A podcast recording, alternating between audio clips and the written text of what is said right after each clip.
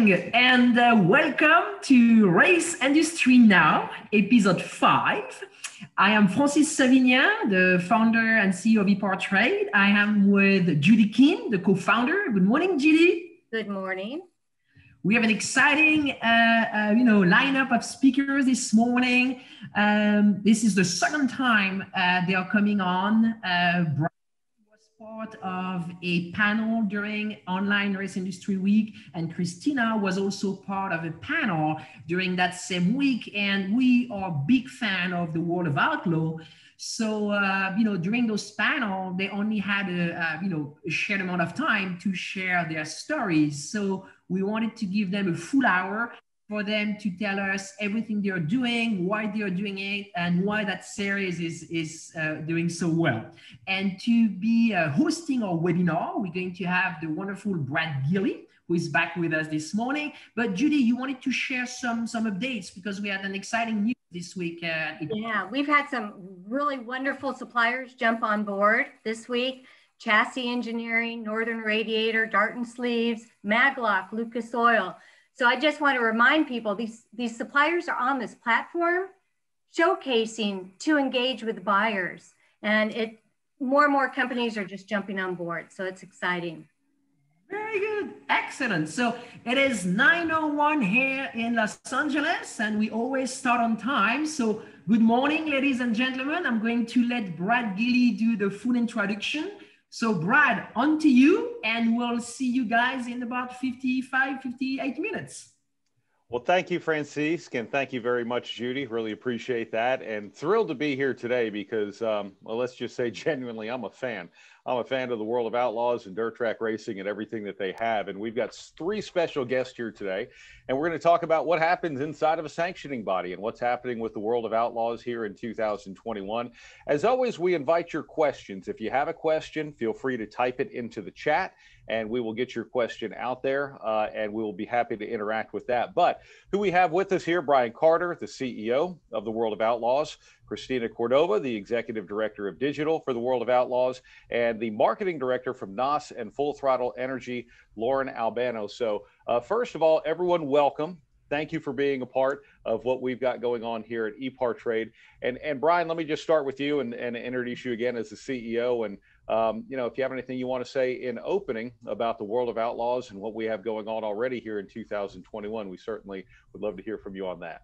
Well, we uh, appreciate everybody participating today. It uh, 2021 is uh, started off with a bang uh, for the World of Outlaws. We uh, started down in in Florida just about a little over a month ago with the late model series, and it started with our Dirt Nationals and and then Mother Nature took a good, pretty good chunk out of our calendar already. So we're already facing the challenges of 2021, but and we've uh, reset everything and got everything ready to go again. We'll start up in a couple weeks, and we got a full slate of uh, of, uh, of, events planned for not only this World Outlaw sprint cars and late models and the big blocks. We'll get into all that, but uh, first of all, I'd just like to thank everybody, particularly Christina and Lauren, for participating and helping me share the story today.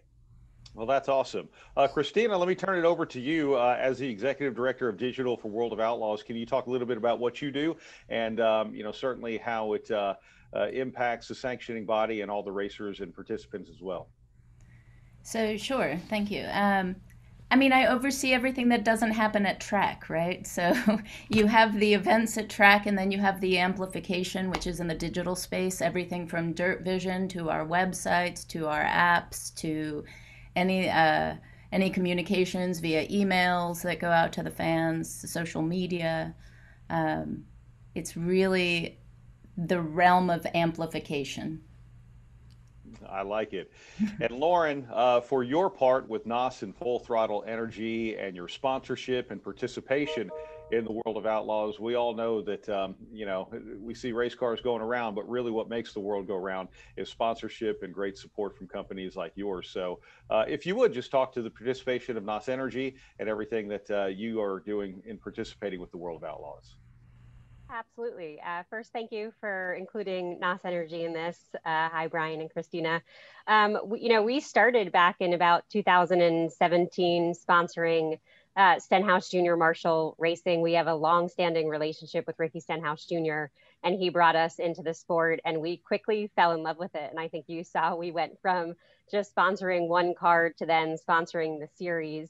Um, and what's so beneficial for us is just the multiple touch points you get within World of Outlaws. So you see the NOS Energy branding on a car, you now see it uh, within the title sponsorship and all the engagement that we have at track um, with the fans, being able to sample the product, getting a you know a cold can in the hands of consumers is uh, important for us, and that's been very beneficial with a series like World of Outlaws that competes over 90 times a year, you know, across the whole country. So uh, the footprint is expansive and definitely helps us reach our fan base. And then everything that Christina's team does from a digital and social perspective, just to continue with that engagement with consumers. So um, a lot of multiple touch points within one series between the racing and the fan engagement, and then building out that digital content. It's it's a cool series to be part of.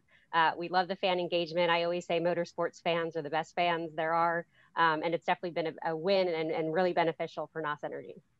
That's wonderful. I, am going to kind of go around the horn and direct questions to each one of you individually, but I would certainly encourage you if you have something to add to anything we're talking about, uh, you know, please feel free to jump in and do so. And I do want to remind folks who are on this right now that again, if you have a question, just jump on the chat and we'll be more than happy to get it out there. Uh, just to give you a little bit of, of my background and why I'm so excited about this is um, I grew up in Texas and you know, the first ever World of Outlaws sprint car race was at Devil's Bowl Speedway, which was not very far from where I lived. And in my professional racing career back in the early 2000s, I actually ran the dirt track at Texas Motor Speedway. And, um, you know, back when Ted Johnson was still with us and all of that. So um, I really am a huge fan of what you guys do and to see how it's grown and everything that you guys have done, bringing in other series and all of that. But Brian, let me start with you. And, you know, let's talk about you know, kind of the origins of the world of outlaws and, and obviously what it was, you know, back in the early days to what it is now. Uh, it's amazing how much you guys have really grown this and expanded it.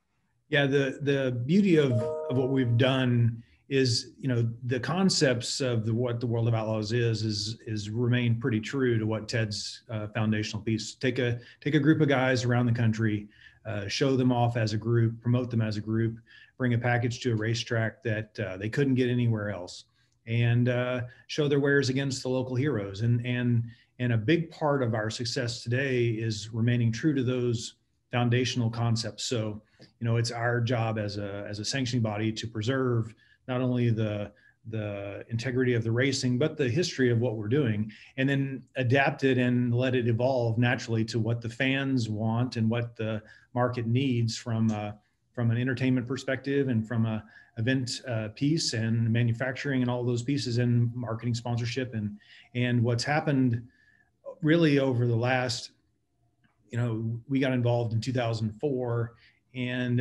uh, had the opportunity to help carry that torch while ted was still alive and and actually help uh, continue his ideas into today.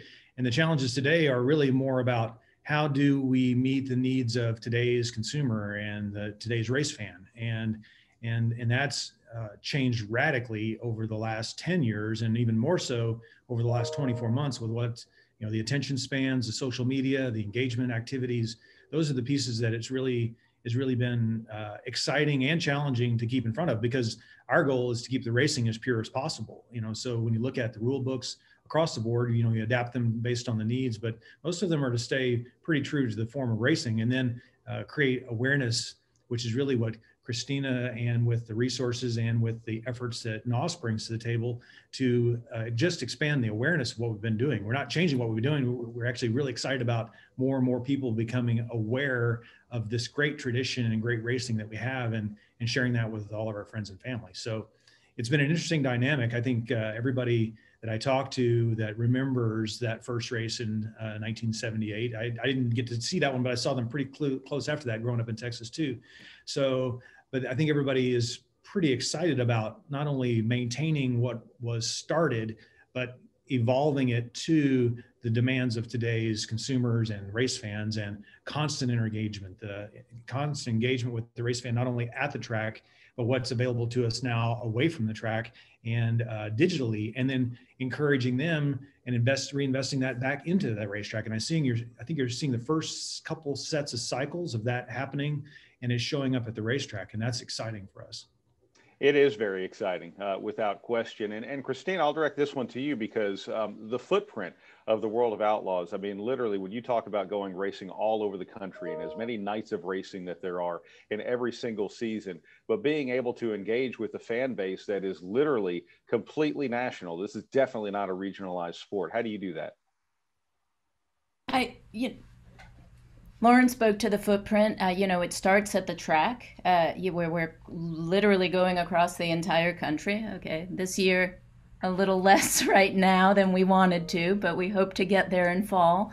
Um, we have more races, I think, than any other type of, you know, any, any other series out there, any other motorsports series. Um, and then on top of that, we have our live stream platform now. So Dirt Vision now brings each one of those races to a national and even international audience. Um, so it's not just the local audience as it used to be. You've got social media um, that that brings you know that that amplifies that. Our drivers on social media the series on social media our sponsors on social media all of that filling the social space. You've got um, I, I mean it, it's resonating everywhere right? You're just you're you're just putting it out there not just in in mainstream media as as used to be the case but but in in sort of all these niche media um, venues now that, that you didn't have at your disposal before. So um, the idea is to keep the fans talking at all times about the competition and about the stories that are coming out of it. Um, and we do that in any number of ways. Some of it's just putting out video clips, some of it's actually explaining stuff and having conversations and starting conversations or continuing conversations that our drivers have. Um, a lot of it is capitalizing on on um, on disagreements, right? because everybody knows how to do it better. So you capitalize on those disagreements and you keep those conversations going and you have to be open to those disagreements, right? They they are the conversations and they and and and the engagement around our sport is largely based on everybody knowing what's best right? And everybody yeah. having a favorite driver and everybody having a, the right way to do things. And and so it's it's encouraging that it's opening up the space it's listening it's in it's actually responding to people when when they have something to say. And, and i love that idea because when you talk about the disagreements being able to use that as a spark for something positive and a spark to really create not only further conversation but further engagement with a lot of people to be able to do that. Some people want to shut that down and say no we don't need that kind of but but but the way you look at it and to be able to do it in that way is such a wonderful positive thing. We need it and our sport i think has grown you know over the years because of conversations like that whether they're internal external a combination thereof. Um, we might not love everything that's said out there but we talk about it and so it does have an impact. And so you know the, the smallest voice can have an impact impact in the sport. It's a grassroots sport. That's where it comes from. So we need to listen to every voice. And and and we do and i think our fans feel like that they're heard and a part of the conversation as well. Um, you know the other piece is educating and, and and putting material out there all the time that will engage new fans right? What are we? Explaining what we are so that it's not just the inner circle but you're actually talking to a broader base as well I like that. You know, Lauren, as we all know, um, motorsports is uh, one of the most brand loyal fan bases that are out there and people love this and when you start talking about the world of outlaws as well you know people who are at the racetrack are there because they are truly passionate about this but people who are also exposed to it for the first time i mean there's no better feeling than bringing someone out to a dirt track and literally walking up towards say the pit side grandstands and when you see those cars going around the racetrack the wow in their eyes and how mm-hmm. it's they become an instant fan but engaging with the fan base and as we all know for the last 12 months now it's been a very difficult thing to do and we found new and creative ways to be able to do that but you know for NOS, how how are you guys going out there and really touching the fan base. Uh, a few different ways and and one comment you made is about the the loyal fans. I mean it's one of the things that we love the most about dirt racing and specifically world of outlaws. I think you see on twitter all the time you know support those that support dirt with nos energy tags. So that's been incredible. And and again it's why i always say you know motorsports fans specifically dirt racing fans are some of the best sports fans Um, and you know, we've we've been lucky, I think, just working with Outlaws and and how quickly they're able to pivot. Um, obviously, the you know we had challenges last year with the pandemic. Uh, Mother Nature has not treated us well uh, the beginning of this season, but you see, I mean, Outlaws was one of the first to get back to racing. Um, they were able to quickly, within about 48 hours, uh, this year revise the schedule to get back on track. So um, the, the, track piece is what's most important for us um, is being able to compete, being able to race, um, getting that branding and, and interaction at track, um, and then being able to engage with the fans and the consumers at track because they're able to have a NOS Energy can in their hand. They see a NOS car on track, but then they also see the branding around track. And then, as Christina mentioned, even if you're not at the event, just the role of Dirt Vision and being able to share that with fans across the globe um, is important. And I think that's really cool and unique to World of Outlaws. And then really our job as a sponsor is just to help continuing that story on our social channels. Um, so whether it's you know optimizing on a, a, Sheldon win or any other story with any of the other drivers, because um, that's there's just such you know there's a depth of talent in Outlaws, and at any given night, any any driver uh, in that field has a chance of winning. You saw what happened with Jacob Allen last year. You know he got his first Outlaws win um, you know, we tweeted and we supported that. So we're here to support the series, the drivers, and then engage with the fans um, as much as we can, whether it's on track or through social and digital. Um, and again, having so many different t- touch points with World World of Outlaws, it makes it easy for us to do that. You know, Brian, uh, you know, you go back to, you know, the history and the origins of the world of outlaws, and you talk about Steve Kinser and Sammy Swindell and, you know, just all of the people that we look back to that were a big part of it. But now as we move forward, it really seems like the motorsports community has has come together as a whole for me, it seems gone are the days of when people would say, well, you know, dirt's for racing and asphalt's for getting there. Now I think we're just all race fans in general, which is a good thing. But when we have people like Stenhouse and Kasey Kahne um, and Clint Bowyer involved in the world of outlaws in some way, shape, or form, and people who are involved in dirt track racing as a whole, I mean, Tony Stewart and a lot of the other folks that have really drawn a lot of attention to it. Now we see NASCAR going dirt racing here in a month at Bristol Motor Speedway on the cup side of things, not just on the truck side to be able to have people who do have a large platform like that in racing who have a you know a, a big national audience um, that they're exposed to that are exposing people to dirt racing that might not have otherwise been how much of a big shot in the arm has that been for the world of outlaws? It's it's been a tremendous opportunity really for us. You know it's it's about awareness. You know every time you bring somebody new or you engage somebody who has a great following you have the opportunity to bring somebody who's not had a chance to experience it yet so we're looking for those opportunities every day. How do we introduce this and create awareness to somebody who's not aware of it now, who's not experienced the dirt in your face, who's not felt the car go by? And those are the pieces. So anytime we can get it, uh, just an opportunity to showcase that to somebody new is it a tremendous opportunity for the sport as a whole, not just the world of outlaws. So uh, we take that know any anything especially the people that you mentioned uh, any any we've had some really good crossover even with even uh, some music uh, entertainers and some others. Anything that can just expand the reach. We we have no doubt that once we show somebody what we do and how and how we do it uh, that they we have a really high possibility of making them a fan. It's really our responsibility at that point to make them a fan. So for us any chance we get and particularly our our close uh, motorsports family with NASCAR and USAC and everybody, uh, you know, all of the other forms of motorsports, even with IMSA, with some crossover there. It, it, it's uh, it's important because it's just an opportunity to grow the motorsports family. So.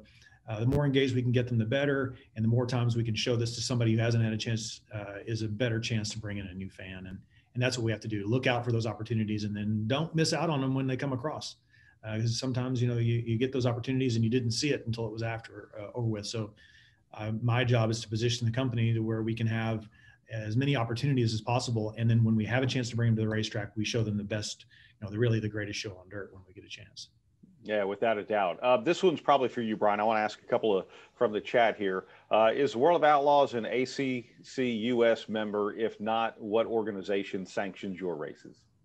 Uh, we are uh, ACCUS. We we participate in ACCUS, but we're not a member of ACCUS. Uh, we uh, participate in SFI. We are our own sanctioning body, so uh, we are we have sanctioned our own races. We have all of our own risk mitigation and all the other pieces uh, relative to risk mitigation and the rest. Uh, but we sanction over 5,000 races through World Racing Group, DIRTcar, uh, World of Outlaws branding, and we manage that as our own. So our own risk mitigation pools and the rest for us. Uh, we do lean heavily on SFI and, and consult with ACCUS and, and different pieces, but uh, much more on an informal basis with ACCUS. Okay. Uh, next question uh, comes from Clay Harshaw. It says, "How do you think the iRacing events affected spectatorship at live events? Uh, how do uh, sponsorship, or I'm sorry, how do they affect sponsorships and partnerships? Uh, have to say that World of Outlaws iRacing events during lockdowns were very entertaining. So I don't know if that's a Brian or Christina, uh, whoever's better to answer that. But iRacing and the impact on World of Outlaws." Well, you know, it was we were thrown everybody in the entire world was thrown a curveball when we shut down on March the 10th, I think was our official date. So, you know, at that point, it was our responsibility to create uh, awareness and to entertain people. There, there was a significant need for entertainment. And if we weren't going to do it at the racetrack, how could we do it uh, given the parameters? And we have this great platform and great partner with uh, iRacing and has been for some time. So again, iRacing is just another way to engage with people that are race fans that take it in a little different form. You know, so whether your kids are out working on the sim playing with the, the race cars or the adults and my sim that's out front here in the office, uh, this the, you know that we all want a way to play. And uh, it was an opportunity for the longstanding partner with World Racing Group. It's like, hey, can we pull we, we shoot these feeds, we stream these feeds. Can we use a TV? Can we shoot TV out of it? And really, it was Christina's team that figured out how to uh, capture an entertaining program uh, with something uh, that nobody had really perceived before. And that's the kind of challenge I like having the organization ready to take advantage of. What what can we do? What resources do we have? And what what what's available? It's candidly brainstorming out of a problem. We were not going to the racetrack. What do we have? What can we entertain? We have all this old content. We have all of the original TV broadcasts from the very beginning, video here in the office. How do you entertain people with history? How do you entertain people with existing? And then how do you create some new stuff? And let's play around the edges, see what we can and can really figure out how to push on the limits of what we can do. And iRacing was one of those resources, and Christina's team took advantage of it. Do you want to add to that, Christina, at all? I mean, I think it speaks back to what you said earlier about we're just racing fans, right? One of my favorite parts of this whole uh, COVID pandemic has been the hashtag racing together. Um, and iRacing did that. It, it allowed people to literally just cross over really easily and race within, uh, you know, within realms and, and divisions that they never would have raced otherwise. And I think you're we're seeing more of that in real life now, and it's a beautiful thing. Not that it didn't exist before, because there was plenty of crossover. I think it's much more visible now, and I think there's more curiosity about it now. Um, you know, did iRacing help to you know back to the original question? How did it affect um, you know, or what did it do to get our message out to new fans? I, I, I think more than anything, I, I think iRacing is an avenue for that, but more than anything, we had nothing else to watch, right? So and and and racing, both both World of Outlaws and and NASCAR were the only ones out there doing it, and we were iRacing, and and we were sometimes doing it together. We were crossing over, um, and so so a lot of new eyes were on us for sure and once you see that it's like brian said once you see that you you want to see more you want to see the real thing you want you want to experience it you want to smell it you know you want to you want to feel it rather than just watching it on a screen as well so yeah very well said uh, lauren this question is probably more for you and it comes mm-hmm. from the chat uh, how does NOS Energy Drink measure the success of the marketing efforts within the world of outlaws and their fans? Sure. Yeah. I mean, we're obviously always looking for that ROI. Um, you know, I think any any sponsor is looking for that. Um, for us, it's also just the chatter around that brand love piece. So, um, you know, the fan engagement, like I've mentioned before, is really the, the most important thing we're looking to get out of our partnership with World of Outlaws. And so, um, just continuing to track brand love and brand awareness and making sure all of that is ticking and working for us is is really how we measure success. Um, I think what the team does on track is incredible. Um, everything that Christina is doing from a digital standpoint, and that's obviously helped grow um, our social community, but really just building that brand love and br- building that brand value within that uh, very large motorsports community um, is really looking what we're looking to achieve.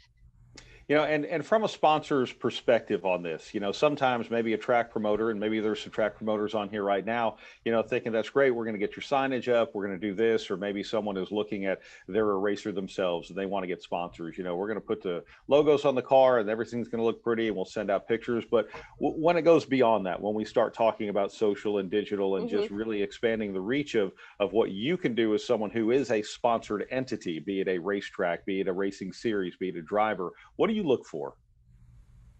Yeah, I mean, when when we're looking at drivers, I mean, it's it really comes down to mainly their performance on track. I mean, that it's you know we we sponsor athletes to win, so it really does come down to um, their performance on track. But just the role of digital and social right now it's just so important. Um, you know the energy category is a very cluttered space. Uh, even the racing industry is a very cluttered space. So um, being able to talk to your fans and your consumers through social, social and digital is so important. So when you look at whether it's a driver whether it's a team or really just an entity all of those sort of you know expansion fingers is what i like to call it. All again all those different touch points that come in with that package are really important. So um, again really at the end of the day it's it is track performance. It is what you can deliver live on track for a driver or a team um, but then again all the other things that come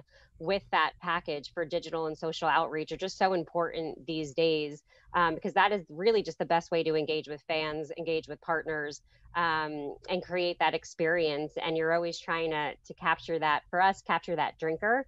And how do we do that within all of those, you know, multiple areas within racing? You know, Brian, um, when people hear World of Outlaws, the, the, first picture that comes into my mind still today is wing sprint cars, but obviously it's so much more with what you guys are doing at World Racing Group. And, and even, you know, back in the day where some dirt track racing was more regionalized, you know, maybe you'd have a lot more modifieds, you know, dirt modifieds up in the Midwest and late models down in the Southeast and sprint cars in the Northeast and throughout the South and the West Coast and all of that. But, but the World of Outlaws really has expanded into many forms of dirt racing. Can you just talk about everything that you you guys have going on? Sure, you bet. With the Sprint Car Series, we cover uh, Christina over 90 nights, uh, pretty much nationally. With the World of late models, you know, Ted, the concept has been a long-standing concept. Ted actually tried a late model program uh, and determined it was a little bit too more too regionalized to really create a national program. With the World of Outlaws late models, really uh, uh, birthed out of the Hav-A-Tampa series and uh, branded in 2004 uh, the World of Outlaws with a group of guys, the, the Dirty Dozen at the time, and and really uh, took on the the rebranding of the late model series. So with the late model series at over 55 nights this year and the World of Outlaws sprint cars, it really gives us the you know the pinnacle of the platform. But World Racing Group reaches us quite a bit further with the uh, uh, dirt car sanctioning through the acquisition of UMP, which is uh, a substantial number of races. That's where most of our bulk of the 5,000 races come from. Plus our Dirt Car, which was the old Dirt Motorsports Glenn Donnelly's entity in the Northeast. So when you take those, uh, that's another five. series. there's 15, give or take, car types and series that we run. It's a lot further reaching than most people realize. But what what brings me great joy and pride is that the resources that we can create at every level is shared amongst all aspects of dirt racing. So what we learn at the World of Outlaws, it may not get applied necessarily at Clarksville Speedway, but we're going to take those and resources and make them available to our sanctioned racetracks where it makes sense. So what we can do is uh, it, it, it becomes a really big uh, sort of circle of life, if you want to call it, for the motorsports industry relative to making sure that it's running at all levels and balancing it out from not only the pinnacle and the premier, but all the way down through the, the backbone of racing, which is happening at the weekly and regional level. So it it may not have the World of Outlaws brand on a lot of this racing, but it's surely having an impact, a positive impact. I I I believe a very positive impact. And the things the World of Outlaws are doing are getting carried through to all of dirt track racing uh, on a weekly level and regional level, and uh, uh, and, and makes me happy that the organization is is able to do that. You know, when the when the World of Outlaws come to town, I mean, if you're a racetrack promoter, it's it's you know definitely a big time you know front gate type of show. You're going to go out there, you're going to sell as many tickets as you can. A lot of times with what they're doing weekly, if it's just a regular Friday night, Saturday night track. That might be, you know, more backgate emphasis on selling pit passes and all of that, but still bringing people into the grandstands. The, the health of promoters right now and the health of dirt tracks and short tracks that are out there, Brian, what, what can you say about them and especially how they've had to make a run through what we've dealt with with the pandemic for the last year? Yeah, you know, the, the dirt, the, all of the tracks are local businesses, so they're dealing with their own dynamics. It's it's challenging. You know, it, uh, each jurisdiction is different. You know, it's so I'm we're blessed that a lot of the things we see are on the biggest night, the most exciting night of the year at these tracks, which I can't extrapolate that to the rest of the time. So for us, what I need to, what I, what the World of Outlaws brings with all of its partners and all of its racers and all of its fan base is the biggest show of the night of the year for these guys. It brings awareness, it brings a status, it brings all the things that it, it, it, it, raises the awareness of the racetrack and hopefully that carries on in momentum through the rest of the season. So it's hard for me to extrapolate from the world of outlaws perspective what the rest of the season looks like but because of our relationship with them on a weekly and with the sanctioning a lot of these tracks that we race at are sanctioned tracks i can i can broaden my perspective relative to what's really happening in the business and i can take that into consideration as we as we plan for the future. So it is all over the board because there are tracks that we partnered with in New York where we had to rent the racetrack because they hadn't had fans all year. And that's a challenging time. You're local business and you can't have revenue. Know, there's a lot of places that had to, to really change the way they did things, uh, potentially shut down, take a break. And that's challenging for most of these tracks are family businesses or local fairgrounds. And that's a dynamic that, you know, that's it's difficult to manage today, and um, and it is a balancing act for them, like us. And and my job is to make certain that when we go, that the house is full, we entertain their fans, and that they're better off than uh, they were before we got there. And that's that's, uh, that's that's what we have to do yeah, which is wonderful. And you guys do a great job of it. There's no question about that. Christina, this one is for you from the chat. Uh, Ms. Cordova, what is the organization's largest platform you utilize in order to get your message to new possible fans? That's a tough question. Large at, at in in what sense? Like hitting the most people, or so I I I think that we use most of our platforms a little differently and tailor it to where it works best for us, right? Like, I, I think if we talk about our most important platform, I'm going to say that's Dirt Vision, right? Like, because you can actually watch the race from start to finish. It's it's that simple. Now, when it comes to um, you know race day, we're live tweeting races, and that's probably where we have the most engagement, really. And so we're we probably use it the most of, of the platforms out there. We're you know we're on there. We we throw out a lot of tweets in one night and are telling you exactly what's happening. And you're going to see more little clips of driver interviews and and highlights and and little bits and pieces there. Facebook is is a little more top line. You get some of that but you don't get the live you know like this is exactly yeah, like constant updates on the results and whatnot. It's just more top line. Um, however facebook is probably where our biggest audience is um, in the social space.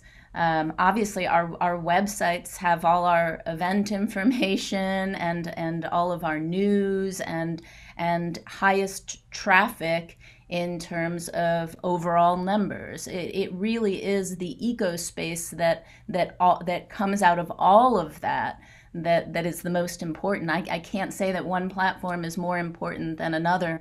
Um, you might have a, a, you might hit a smaller amount of people here, but they're your influencers, right? So so they're amplifying what you're putting out there. So it's it's it's a very delicate and very robust ecosystem that, that has a lot of people in it, and I, I wouldn't prioritize one piece of it over another.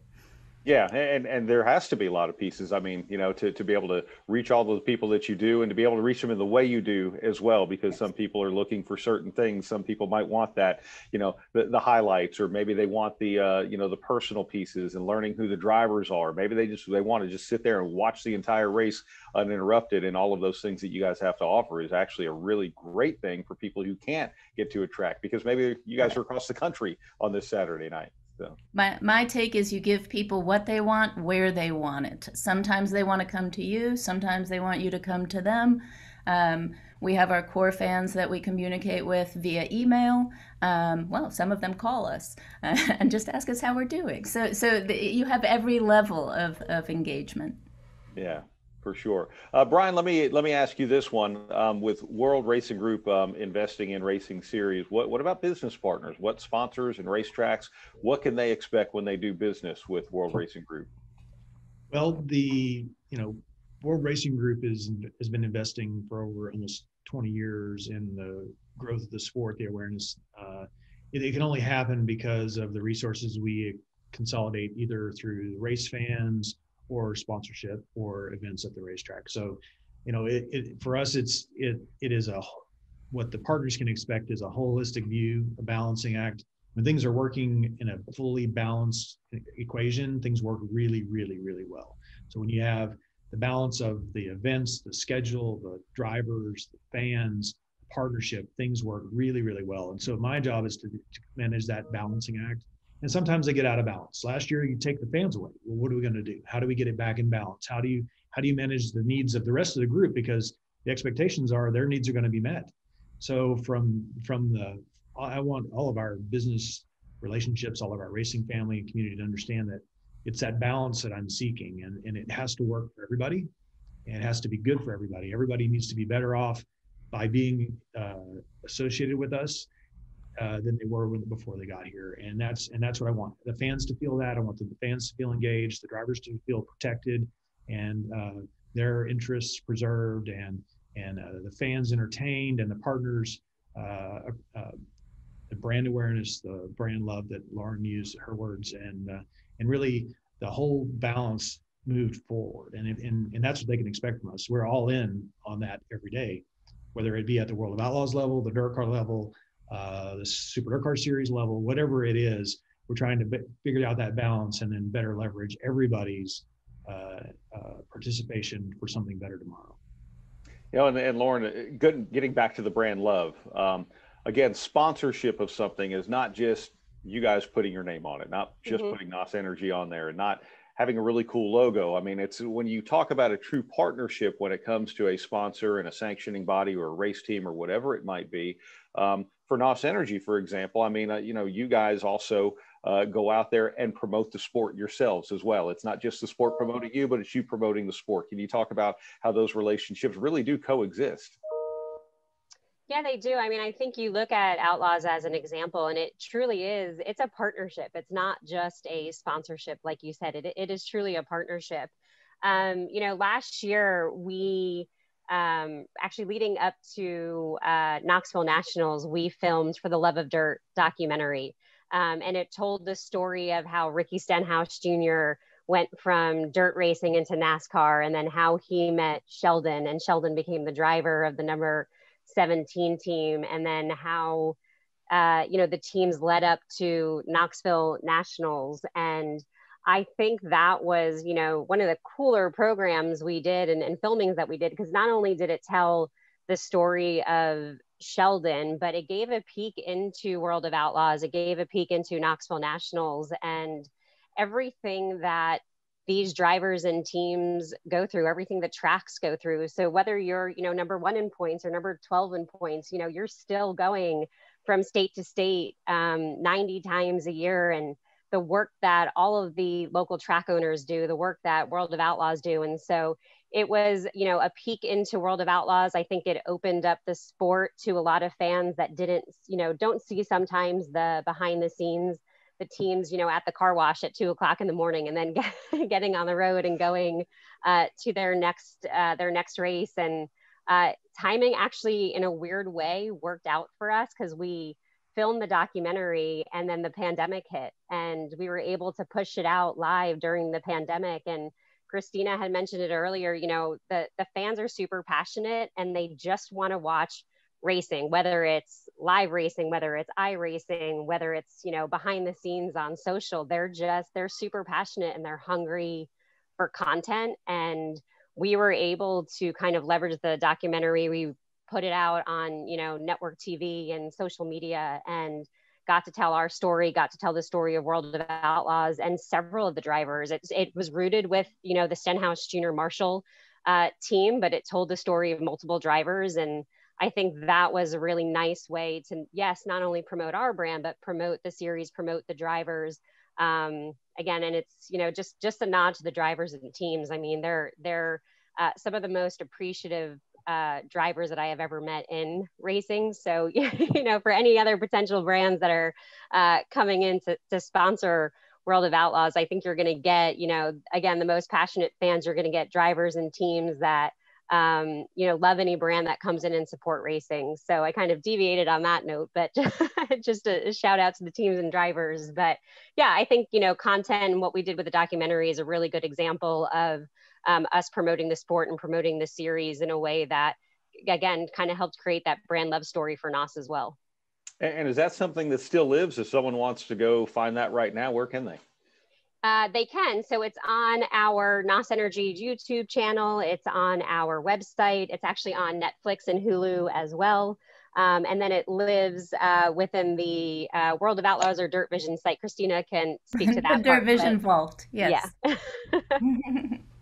That's awesome. That's really cool. I actually have not seen that, and I can assure you that as soon as we're off of this, I will, uh, because that sounds like a lot of fun. Christina, here's one for you from the chat. And again, if uh, if you're on with us right now and you do have a question for either Brian, Christina, or Lauren, uh, just type it into the chat and we'd be more than happy to ask anything that you might want to know about the world of outlaws and how the sanctioning body operates from all angles as well. But Christina, it says uh, actually Christina and other presenters, what have you discovered from the current situation that will lead to higher overall engagement post pandemic? What exciting new offering will we see coming to the world of outlaws? I mean, you know, I hate to use the term new normal. I really hate those two words together, but we've all had to find a different way of doing things and find a way to make it work. Yeah, I, th- I think that comes sort of twofold, right? Like, on one hand, it pushed us to do things that we I wouldn't say didn't want to do or didn't know we could do, but weren't quite comfortable with. so, so let's say it could be something as simple as um, as doing remote interviews, right? That you know, before the pandemic, we tried to stay away from that. It's not the best quality. It's not. We have access to our drivers, so let's talk to them in person. Let's not try and patch something up we didn't have the opportunity to do that, you know, at least at the start of the pandemic. So remote interviews became, you know, Zoom calls became became normal. We just adapted and we started. So so I think that there are there are parts on the content side that we're just much more comfortable now doing that that allow us to to move swiftly, produce more content, overcome some of our just very organic obstacles, right? Like natural obstacles by the very nature of the fact that we're traveling around the country all the time, right? Um, so so we learned a little there and pushed ourselves there. And then there's the other side of it, which is the opposite, which is a reaction to not having fans in the stand. And so when we look at what we're doing now, our big focus this year is, and, and one of our biggest investments is on fan engagement at the track. The big screens, a fan engagement team, um, you know, filling turning a show into more of a, a, show by filling downtime. It's not just a race, it's not just the competition. It includes that, and that is the core and the basis and why everybody is there. But boy, we're going to make you have fun in, the natural downtimes of, of racing as well. So, so it, it, it, you know, it affected both sides. How that funnels out, like fans are going to be more engaged at the race fans are going to be more engaged remotely. We're going to be putting more content out there in general. We have more of a direct line to to fans in in new digital spaces because because we've had we've all had to do that. I mean who goes to the grocery store anymore? I just do my shopping online right? We've adapted. We have a new way of being. The digital space is is is much more a part of our ex- our everyday our new normal right? It was already there. We had a foundation built that was huge and and the last couple of years have forced us to rely on that more. So we it's just it's bigger. Um, we were already ready to use it so so now we can take that to to whole new steps right? Um, we have our new dirt vision apps. That's that's you know we will continue to to to grow in the digital space and you'll see new fun things coming soon that i don't want to reveal everything, but um, but yeah, I engagement is key for us right now. So yeah, and, and there's a lot. You did mention the fan engagement team. Can you tell us a little bit more about them and, and a lot of the things that people can expect when you know when we're at events where we can have the fan engagement team and have people and all of those great things? So so you will walk into an, and Brian, if I miss something, step in um, you you walk into an event and you're going to be greeted for starters, right? There will be fan engagement people, a, a, a small team greeting people as they come in. Um, there were considering more the time that people get to, to to the track right and and different people sort of depending on their their well availability for starters, their schedules, but also depending on their commitment to the sport, come at a different time, right? We we usually have our time that's opening ceremonies where the where the heat races start. But then you have your fans that want to be there for qualifying. Then you have your fans that want to be there beforehand to interact with the drivers in the pit area, which is something that's very unique to us. Um, you can buy a pit passing and maybe not so much during the COVID era, but it's opening up, um, um, and, and engage with the driver. So you have fans coming in at different times during the day. Some of them are there for a long time before the racing starts. So it's really giving them things to do, creating a space, a fun zone for them to, you know, they can go talk to the drivers and then they can come out and play some cornhole and listen to some music and and buy some merch and and and um, you know watch the big screens and some some. Uh, you know we have we have all of this access to to our archival footage so there might be a, um, a race playing uh, from from that particular track, you know, or a, a, compilation of racing at that track over time or that particular event. Um, some of the things that have happened, you know, in the past, highlighting some of that, so that so that you're you're learning, you're seeing the rich history. Um, there, you're going to see more educational content in the big screens too for for new fans that are coming there. I think um, I I think Lauren mentioned sort of maybe it was Brian, I apologize, but the the first time fan showing up and what that feels like, you know, actually Brad, maybe it was you, mm-hmm. um, but but you know, um, so sure, it it feels fantastic, but as a new fan, you might not know what's going on. Um, and and so so now we're we're trying to help that new fan by by sort of on the big screen showing you know a little bit of that process and explaining a little bit more. Um, also featuring our sponsors a little bit more there. It's one thing to to read a PA. It's another thing to see this great video, especially with some of the content that that Lauren's team has created. Right, like that's that's fun, exciting content to look at that highlights the brand better than than you know just saying what a great thing NOS is, right, over a PA. So everything just gets a little richer. Um, the during um, well, you know, while they're lining cars up or, or while they're, sure. you know, while while there's a, a, natural break in the show of which we don't have. Like we run a pretty tight show, so there's not a lot of breaks.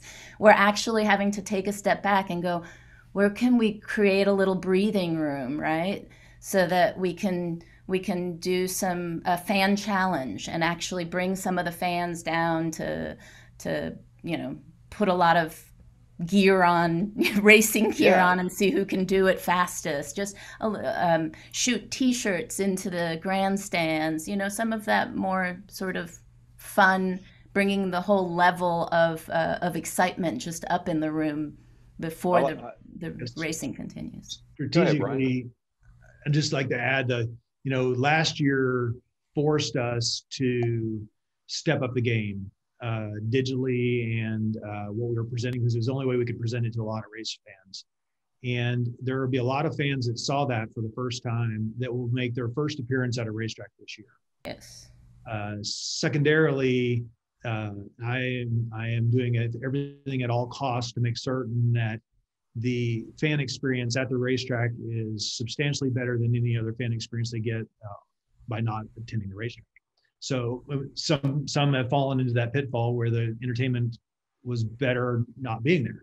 So I want to make certain that all of our investment goes back into the fan experience at the track, and it continues to feed the circle of the constant engagement. When you can, you come to a racetrack. So I want them to see something. I want them to, to definitely know that when they're at the World of Outlaws show, they are at the greatest show on earth. So the big screens, when you look at it and you break it down to what was available to us and where we stepped up, the Dirt Vision, you get the drone shots, you get the camera shots in the driver's face, you get them in the car with them, you get the work area, you create the personalities around the work area. And the fan at the track doesn't get to experience a lot of that.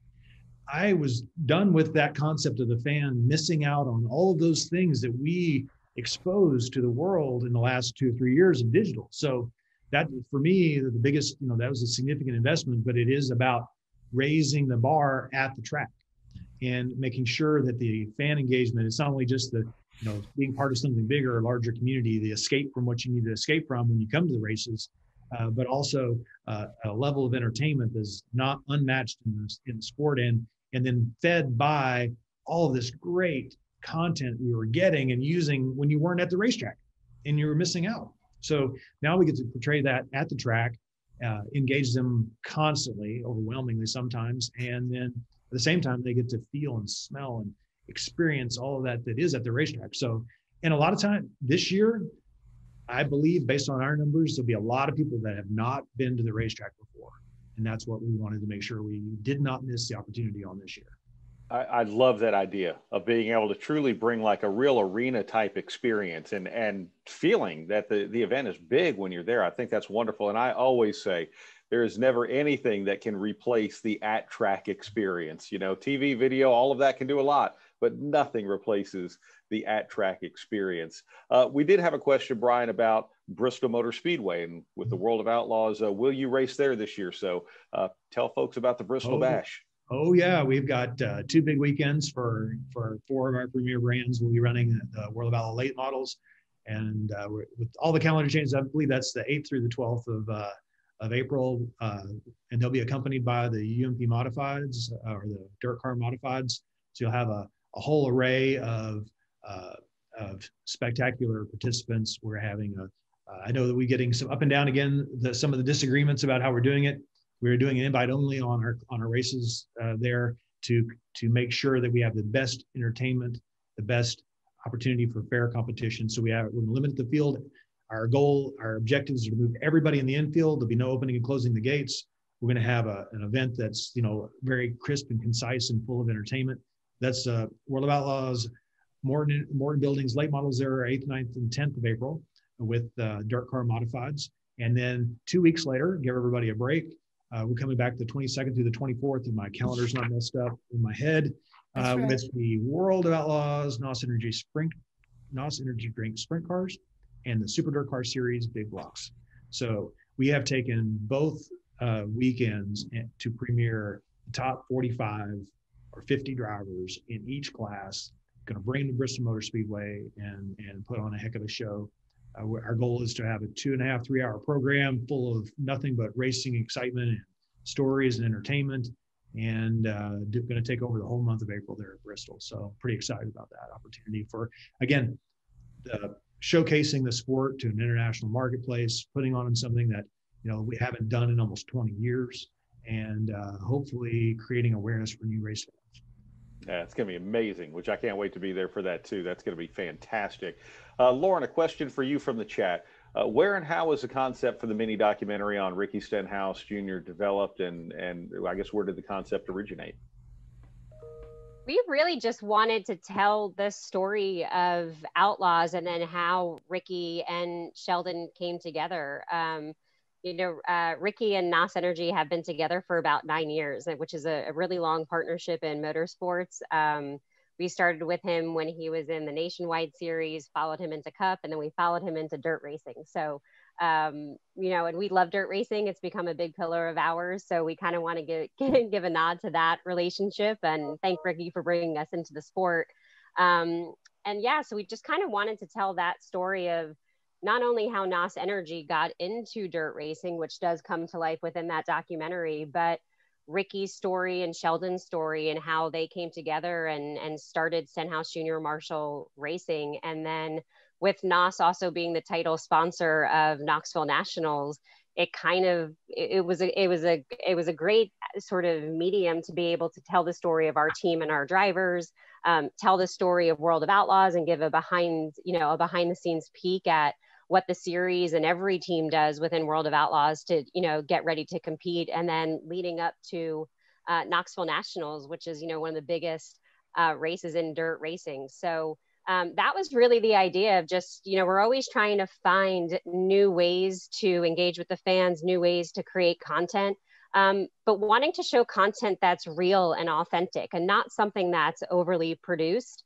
Um, we really wanted to give fans a peek at what actually goes into dirt racing.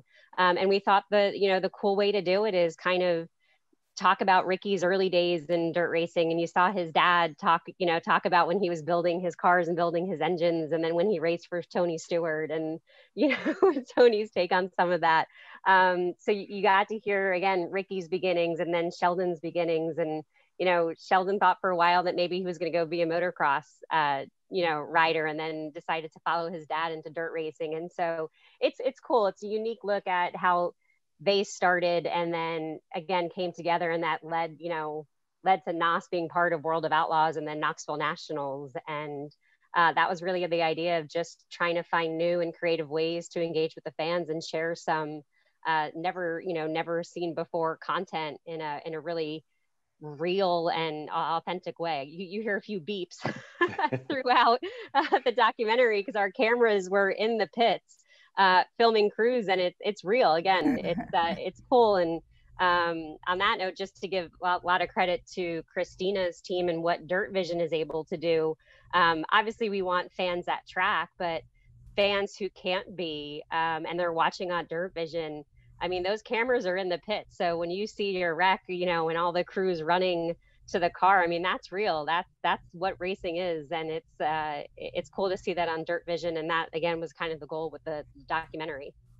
Yeah, eh, you know, speaking of Dirt Vision, I definitely want to make sure we talk a little more, more about that. I mean, that's like a, a win-win-win-win-win for everybody, for the sanctioning body, for the teams, for the sponsors, for the racetracks, just to be able to expose everything that we're doing. And I don't know if this is a better uh, question for Brian or Christina, but um, the growth potential for Dirt Vision and maybe some of the new things that we might expect, if there's any kind of new camera angles or different things like that that we can look forward to this year. Well, we're constantly changing. That Christina's team has done an incredible job of uh, just continuing to push the limits of what's available, pushing the limits of, of uh, again, broadening the perspective of how we view the race.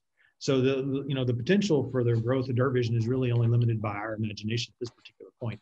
You know, if you looked at it 10 years ago, the connectivity was an issue. If you look at it five years ago, the idea of an app wasn't even, you know, some of the, the apps that exist today uh, weren't even around. So really the, the, potential for dirt vision we're only scratching the surface i believe based on where where we're at and what's going to be available to us. I think um, you know what we've been able to achieve uh, will continue to grow exponentially uh, relative to telling the story. Again we're only telling at this particular point you know we have the opportunity to tell the racing story and the race event. You know some of the things we're doing by adding some of the other weekly tracks that we're doing is creating a constant place for engagement but a lot of the stories, the real engaging pieces are only beginning to be told. The documentary is a perfect example. Those that is just the beginning of what I think the true uh, engagement with the race fan will be. There's so many uh, encouraging stories. There's so many heartfelt stories. There's so many real stories of challenges, not only with uh, you know businesses and families and events and and weather and travel and just there's so many different places that are so real it's just capturing the moment in time and figuring out how to connect people to it. And that's what people want is how do you create that connectivity and engagement on a much on a very consistent basis? They know what they're going to get and then at the same time entertain them when they're looking for a race. So well, the potential for dirt vision is really only limited by our own imagination at this point. Well, I have to say, from from at track, which again, nothing replaces the at track experience, to everything you're doing online and digitally. I mean, just the ease for a race fan to either be able to watch the races, to be able to buy tickets from worldofoutlaws.com, to be able to engage with sponsors like NOS Energy and all of that. You guys have just done a wonderful thing, and it really is the greatest show on dirt. I mean, there's no better way to describe what you have with the World of Outlaws. And I do want to thank uh, thank you, Brian and Christina and Lauren, for joining us here uh, for this hour. We really appreciate it. And I think we could probably do this for two or three more hours, but I can't wait to see everyone at the track. Francis? Well, thank you very much. And I am so glad we invited you back and gave you the full hour because, you know, Brad said it perfectly. I mean, you we could carry on for hours. You do everything so well and so right. And, uh, and it was really a, a pleasure to uh, to listen to this uh, to this session. So a big thank you, uh, you know, Christina, Lauren, and Brian. Uh, the session has been recorded. It will be uh, posted later on on the Portrait platform and on YouTube. And uh, we will be back next week, Judy, with FTI performance. FTI performance. Yes. And we'll be talking technical on racing transmission and converters, mostly on drag racing. So again, thank you very much uh, for being with us today. Uh, have a great week and uh, we'll uh, see you again in, uh, in seven days. So thank you very much. Great job, Brad, and uh, best of luck, Brian, to everyone at World of Outlaw and, and a great season. We can't wait to see you guys at the track and very nice meeting you, Lauren, and good to see you again, Christina. Okay? Nice to see you. Thank you. Thank you, guys. Thank you all. Thank you. Bye. Thank you.